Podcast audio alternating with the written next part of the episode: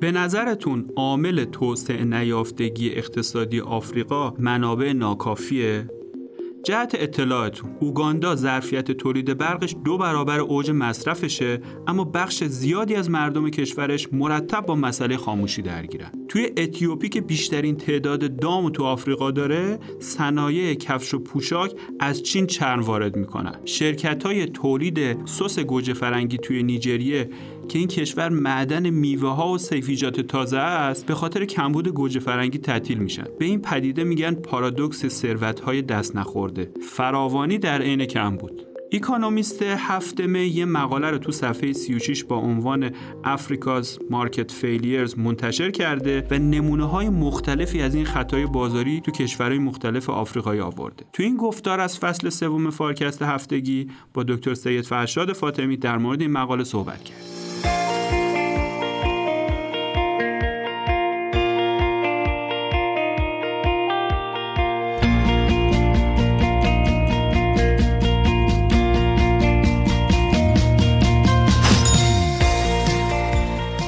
دکتر فاطمی عزیز سلام. خوشحالم که در خدمت شما هست سلام. منم خوشحالم که این هفته مجددا با شما و همراهان فارکست هستم. اکونومیست تو یکی از مقاله های شماره اخیرش میگه که مشکل توسعه اقتصادی خیلی از کشورهای آفریقایی منابع ناکافی نیست بلکه اون عدم ارتباط بین عرضه یا میشه بگیم تولید و تقاضا ریشه این مشکلات تو خیلی از این کشورهاست. بعد چه اساسی اکونومیست یه همچین ادعایی می‌کنه؟ مقاله شروع می‌کنه با یه سری شواهدی در مورد عدم تطابق هایی که بین عرضه و تقاضا وجود داره توی رنج متفاوتی از بازارها. به عنوان مثال مقاله میگه در حالی که تو قنا دولت داره از طریق قراردادهایی به کمپانی های تولید کننده برق پول می‌پردازه تقریبا 500 میلیون دلار از پولی که دولت بابت برق میده بابت برقی که استفاده نمیشه. این در حالیه که تو همون قنا مصرف برق سرانه یه قنایی در سال معادل 14 روزه آمریکاییه. یعنی مردم توی کمبود برقن مونتا برقی که تولید میشه به دست کسی نمی‌رسه. مثال بعدی اوگانداست که نویسنده مقاله اکانومیست خودش ساکن اوگانداست تو کامپالاست. و میگه در حالی که تو اوگاندا ظرفیت برق نصب شده دو برابر نیاز برق در ساعتهای اوج مصرفه. من الان دارم این گزارش در حالت می نویسم که برق قطع شده.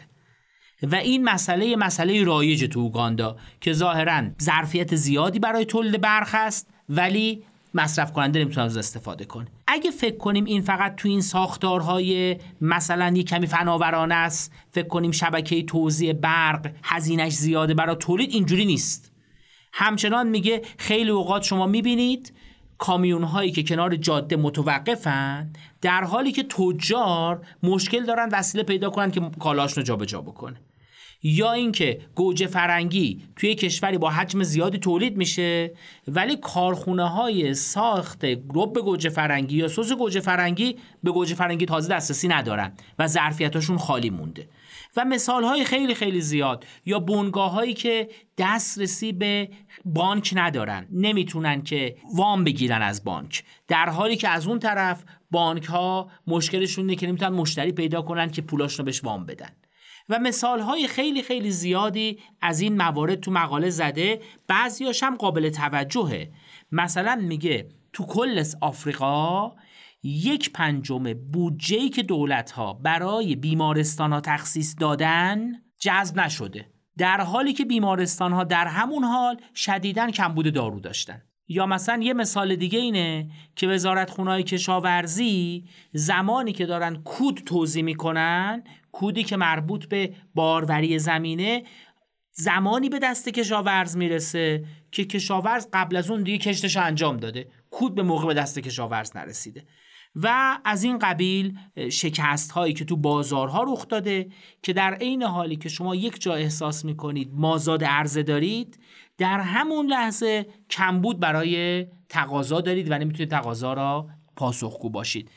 و جمله جالبی که مقاله میگه میگه تصور نکنید هر جا که شما عدم رشد می‌بینید تو کشورهای در حال توسعه مربوط به نبودن منابع خیلی از جاها منابع هم وجود داره منتها همچنان رشد اتفاق نمیفت خیلی عجیبه. چطور میشه در عین حالی که شما فراوانی منابع داشته باشی با یه همچین مشکلاتی روبرو بشید دیدم یه بخشی از مقاله حتی اسم اینو گذاشته بود پارادوکس ثروت های دست نخورده. دقیقا. نکته اینه که شما هر جا که عرضه و تقاضا هست از طریق هایی باید این عرضه و تقاضا به همدیگه وصل بشه. مثالاشو ببینیم. ما وقتی در مورد شبکه برق حرف می‌زنیم شبکه برق شبکه انتقال و توزیع برق یه ساختار انحصاریه که دولت ها باید ایجاد کنن. زمانی که شما ظرفیت های تولید را گسترش دادید منتها شبکه انتقال نیست. خب نهایتا این برق نمی‌تونه به دست کسی برسه. یا جاده ها راهها معمولا یکی از مثالهای دیگه از اون کالاهای عمومی هستند که دولت ها باید اینا رو ایجاد کنن برای اینکه مثلا گوجه فرنگی از مزرعه برسه به کارخونه. وقتی جاده مناسب نیست وقتی اون شبکه توزیع برق نیست هرچند که شما ظرفیت هایی در دو طرف زنجیره تولید دارید یه جای محصولی تولید می‌کنید. که یه نهاده برای یه بخش دیگه از زنجیره تامینتون که اونا به عنوان نهاد استفاده می‌کنه این اتفاق میفته که شما این پارادوکس ثروت های استفاده نشده را دارید. و اینجور موارد به نظر میاد زیاده. شواهد هم هست. اگه یادمون بیاد ریختن سیب ها توی اطراف باغهای آذربایجان همواره که از موزلات خودمان بوده. تولید سیب زیاد بوده. به دلایلی سیب نمی‌تونسته منتقل بشه صادر بشه یا به کارخونه های تولید کنستانتره و محصولات فراورده برسه که خب همه اینا نتیجهش میسمچه عدم تطابق تقاضا و عرض است. پس تا اینجا دیدیم که یکی از مشکلات ما تو زیر است که بخشی از این زیر ساختا زیر ساختایی که باید توسط دولت فراهم شه. این همه داستان نیست. یه جای دیگه موضوع اطلاعات. اطلاعات به موقع بین بازیگرای مختلف اقتصاد رد و بدل نمیشه. مثلا شما یه سیستمی ندارید که اطلاعات مربوط به سابقه اعتباری بونگاه ها و افراد را در اختیار نظام بانکی قرار بده. خب اونجا هم یه مشکل دیگه اتفاق میفته بانک علاقمند وام بده. منتها قادر به رتبندی اعتباری افراد نیست. که در از وامگیرنده خوب را از وامگیرنده بد جدا کنه به همین خاطر یه مورد دیگه شکست بازار اتفاق میفته و همچنین امنیت.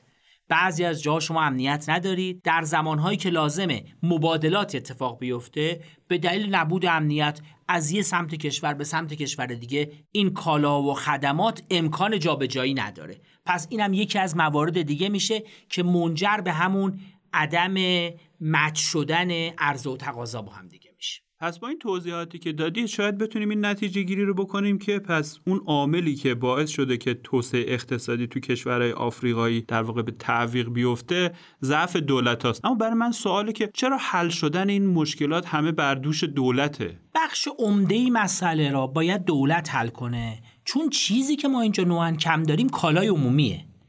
چیزی که افراد بر مبنای انگیزه شخصیشون نمی‌تونن به صورت تکنولوژی به خاطر تکنولوژی یا به دلیل انگیزه های سوداوری شخصی رو تامین کنند مثل شبکه برق سراسری.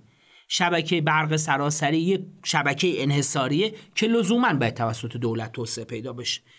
شبکه جاده ها یه شبکه که لزوما باید توسط دولت ایجاد بشه. من الان برام دو تا سوال در واقع شکل گرفت. یکی اینکه کالای عمومی یعنی چی؟ دومی هم این که چرا همچین لزومی وجود داره که حتما دولت باید این کارو بکنه؟ چرا بخش خصوصی این کارو نکنه؟ کالای عمومی تو اقتصاد به کالای میگیم که دو تا خصوصیت داشته باشه. خصوصیتش اولش اینه که استفاده یه نفر استفاده سایرین از اون کالا محدود نکنه. دوم نشه سایرین را از استفاده از اون کالا منع کرد. یعنی مانع ایجاد کردن برای اینکه بقیه استفاده کنن بسیار دشوار باشه. بخوایم مثال بزنیم. مثلا پارک های شهریه. پارک شهری مانع ایجاد کردن که فقط کسایی که مثلا مالیات دادن بیان استفاده کنن خیلی خیلی سخته. و اگه تو ابعاد پارک شهرم نگاه بکنیم اگر تعدادی از جمعیت شهر بیان تو پارک برای بقیه مانع ایجاد نمی‌کنه. درسته. پس ما به این میگیم کالای عمومی. لزوما مثالایی که اینجا زدیم همش مثالای استاندارد کالای عمومی نیست. یعنی کالای عمومی به هر حال توی طیف قرار داده. در مقابل کالایی که ما بهش میگیم کالای خصوصی که مثلا یه قرص نونه که من از فروشگاه می‌خرم. قرصانی که من از نونوایی می‌خرم فقط مال منه. من می‌تونم دسترسی بقیه روش محدود کنم. وقتی من مصرف می‌کنم در اختیار بقیه نیست. بین این سر طیف تا اون سر طیف اگه بخوایم مثلا کالای عمومی کامل مثال بزنیم که مثلا حواس یا امنیته بین این طیف به هر حال یه رنجی از کالاها وجود دارن که این کالاها نوعا تو اقتصاد تأمینش وظیفه دولته چون اگه به افراد واگذار بشه اون کالا در سطح بهینه ایجاد نمیشه و رفاهی که میشه ازش حاصل بشه حاصل نمیشه. اطراف خودمون تصور کنیم. اگه فکر می‌کردیم که کشیدن جاده های بین شهری ما بخوایم تو کشورمون واگذار کنیم به بخش خصوصی. افراد برای خودشون این کار انجام بدن. یا توسعه شبکه برق می‌خواست تنها با انگیزه های شخصی افراد اتفاق بیفته. به اندازه بهینه حتما تولید نمی‌شد. منتها به نظر میاد یه بخشی از مشکلم همینجاست که دولتم که میاد اینا رو توسعه بده بعضا به صورت متناسب توسعه نمیده. چون دولت هم مجموعی از بروکرات هاست که اونا ممکنه لزوما تصمیم هماهنگ نگیرن. یه بروکراتی مسئول توسعه ظرفیت برق بوده یا ظرفیت برق برای بخش خصوصی جای سوداور بوده. اون توسعه پیدا کرده. منتها اون کسی که همزمان باید شبکه رو باش توسعه می‌داده عقب افتاده و ما شبکه رو همراه باش نداریم. و مثالهای دیگه که میشه زد. به همین دلیله که دولت ها نقش دارن و نقششون هم مهمه منتها لزوما همه جا به معنی دخالت صد درصد دولت نیست. یه جا دولت باید تسهیل کنه یه جا دولت باید تنظیمگری کنه یه جا هم احتمالا ممکنه فقط کافی باشه که دولت اطلاعات فراهم کنه. اجازه بدید من برگردم به ادامه بحثم و همینجا مثالهایی بزنم که حتی یا به واسطه پیشرفت تکنولوژی یا به دلایل دیگه بخش خصوصی می‌تونه بیاد بخشی از این موارد را نقش بازی کنه توش.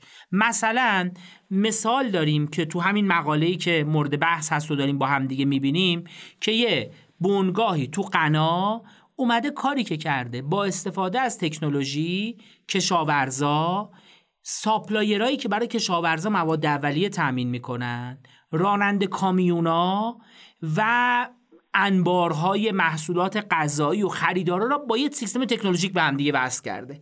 اطلاعات اینا رو در اختیار همدیگه قرار داده. خود این اطلاعات به اصطلاح ما میگیم یه سری استکاک های موجود تو بازار رو می‌تونه کم بکنه. تو یه لحظه کشاورز می‌تونه ببینه کیا کجای کشور به محصولش نیاز دارن نهادهایی که احتیاج داره کجاست. کدوم شرکت های هم یا کدوم حتی افراد می‌تونن تو جابجایی اینو بهش کمک کنن. در حالی که ممکن بود از لحاظ تکنولوژیک این کار مثلا دو دهه قبل ممکن نباشه مونتا این الان چیزایی که تکنولوژی برای ما به خودش همراه کرده. یا مثلا یه مثال دیگه می‌زنه میگه تو مرکز نیجریه یه کمپانی به اسم توماتو جاس این کاری که کرده میاد و زنجیره تأمین رب گوجه فرنگی و سس گوجه فرنگی داره کامل می‌کنه. یعنی داره می‌بینه تک تک بازیگرایی که تو این مسیر هستن کیا هستن و تلاش می‌کنه اینا رو به هم دیگه وصل کنه. لزوما همه جا دولت کنار نمیره و نقش دولت حذف نمیشه. منتها میشه شواهدی پیدا کرد. مثالهایی دید که به دلیل توسعه تکنولوژی میشه کمتر به دولت ها وابسته موند. منتها همچنان نافی نقش دولت توی ایجاد زیرساختها فراهم آوردن برخی از بسترهای اطلاعاتی و ایجاد امنیت برای اینکه عرضه و تقاضا به همدیگه برسن نیست. آقای دکتر فاطمی با توجه به توضیحاتی که دادید به نظرم من می‌تونم دو تا نتیجه گیری رو بکنم. یکی اینکه اون خطاهای بازاری که بهش اشاره کردید در واقع یکی از دلایلیه که شگیری دولت رو در واقع توجیه می‌کنه و طبعا یکی از وظایف دولت هم اینه که با اون منابعی که به صورت مالیات از مردم می‌گیره این کالاها و نهادهای عمومی که مثل راهها و بنادر اون زیر ساختایی که اشاره کردین و اون برقراری امنیت و ارائه اطلاعات رو به عموم مردم داشته باشه و نکته دوم این که دولت ها برای اینکه بخوان در واقع اون کالاهای عمومی رو در اختیار مردم قرار بدن نیازی نیستش که به صورت مستقیم درگیر عملیات توسعه این کالا و نهادهای عمومی بشن بلکه سری سازوکارهایی رو دارن که می‌تونن بخش خصوصی هم درگیر کنن و از اونها هم در واقع کمک بگیرن. یه مثالش هم که شاید برای خیلی از شنوندگان ما آشنا باشه مثلا همین ساخت و نگهداشت بزرگراهها یا اتوبانهای بین شهریه که شرکت های خصوصی هم در واقع در کنار دولت فعالن و تو اون حوزه سرمایه گذاری کردن. درست میگم؟ فرمایش شما کاملا دقیقه اتفاقا مصادیقی که داریم توی این مقاله می‌بینیم نشون میده در مواردی که بازار شکست می‌خوره در تخصیص بهینه منابع در دستیابی به نقطه بهینه اجتماعی در بسیاری از موارد لازمه که دولت وجود داشته باشه و به صورت بهینه دخالت کنه. مثال های فراوانی میشه از شواهدی آورد که بازارها شکست می‌خورن. و اونجا اصلا توجیه وجود دولت در اقتصادها همین مورد. و میشه در مورد این به تفصیل صحبت کرد. تولید کالای عمومی یکی از اون موارده مواردی که عدم تقارن اطلاعات وجود داره. یکی از جاهای دیگه است که دولت می‌تونه نقش تسهیلگری داشته باشه.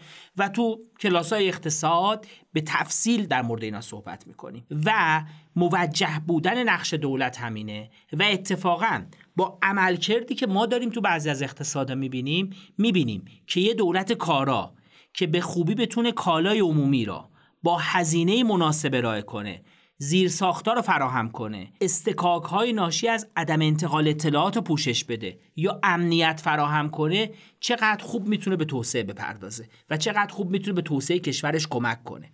منتها یه نقطه کلیدی هست که اینجا نباید فراموش کنیم که دولت وظیفش ایجاد ایناست. منتها دولت ها بعضا به بیراهه میرن و خودشون به کارهای دیگه مشغول میشن. یا همین موارد را به طریق غیر بهینه انجام میدن. دولت ها بعضا به دلیل اینکه به کارهایی می‌پردازند که وظایف اصلیشون نیست. یا به روش های غیر بهینه تلاش می‌کنن کالای عمومی فراهم کنند یا سایر موارد را تأمین کنند خودشون منجر به موضوعی میشن که ما تو اقتصاد بهش میگیم government failure یعنی شکست دولت. خیلی خیلی باید دقت کنیم که برای حل شکست بازار دوچار شکست دولت نشیم. مونتا هیچ مفری هم نیست که فکر کنیم موارد شکست بازار را بدون حضور دولت تنظیمگر در اصل مقررات گذار ایجاد کننده زیر ساخت میشه حل کرد. ساختار جوامع مدرن در حالتی هست که ما احتیاج به دولت‌های مدرنی داریم که من به سایر جنبه های نقش دولت تو مسائل سیاسی و اجتماعی و اینا کاری ندارم. از لحاظ اقتصادی نقش خودش رو به خوبی ایفا بکنه. خیلی جالبه. در برابر خطای بازار خطای دولت هم داریم. میشه یه سری از مصادیق خطای دولت هم برامون بگین؟ نگاه کنید مصادیقش خیلی خیلی اتفاقا بعضا جذابه. وقتی به اطرافمون نگاه بکنیم. اولین مستاقش اینه که دولت تشکیل شده از یه تعدادی بروکرات یه تعدادی کارمند دولت تو سطوح مختلف. اینا ممکنه منافع شخصی خودشون یا گروهشون را به اون مسائل اجتماعی که ممکنه تو دولت تو بالاترین سطح بهش فکر کنه ترجیح بدن. به همین خاطر تقسیم منابع دولت به خوبی اتفاق نیفت. نکته دوم مسئله که دولت باید حل کنه مسئله پیچیده ایه ممکنه دولت به اندازه کافی توان کارشناس نداشته باشه که مسئله پیچیده‌اش حل کنه. ما چقدر توان تولید می‌خوایم چقدر توان توزیع می‌خوایم این شبکه توزیع چطور گسترش پیدا بکنه؟ تو خود کشور ما هم مثالایی از از حبس تولید برق تو بعضی از مناطق تو ساعتهای اوج مصرف. یعنی ما نیاز برق داریم. بعضی از جای کشور برقی تولید می‌کنیم کم بیشتر از نیازمونه تو نقطه است و شبکه نداریم که اینو منتقل کنیم. و یکی از مثال های اصلی شکست دولت اینه که دولت تو زمینه های وارد میشه که بهش مربوط نیست. یعنی دولتی که مداخله گره و می‌خواد تصدی کنه کارخونه کوچیک نگه داره نمی‌دونم در از جاهای مختلف خودش تصدیگری کنه این دولت از وظیفه اصلش که مثالشو زدیم باز میمونه. پس عملا مستاقهای زیادی میشه گفت. از جاهایی که دولت ها شکست می‌خورند در ایفای نقشه بهینه خودشون. پس از یک طرف خطاهای بازار توجیهگر و تعیین کننده نقش دولت رو نشون میده که ما تو هر اقتصادی نیاز به دولت برای ارائه کالاها و نهادهای عمومی داریم و از طرف دیگه هم خطاهای دولت یا اون گاورمنت فیلیرا نشون میده که اندازه دولت نباید اونقدر زیاد بشه که تخصیص منابع و رشد و رفاه عمومی به مخاطره بیفته. بنابراین یک سطح بهینه ای برای اندازه دولت در هر اقتصادی وجود داره. ممنونم آقای دکتر عزیز. متشکرم. بحث خیلی قشنگی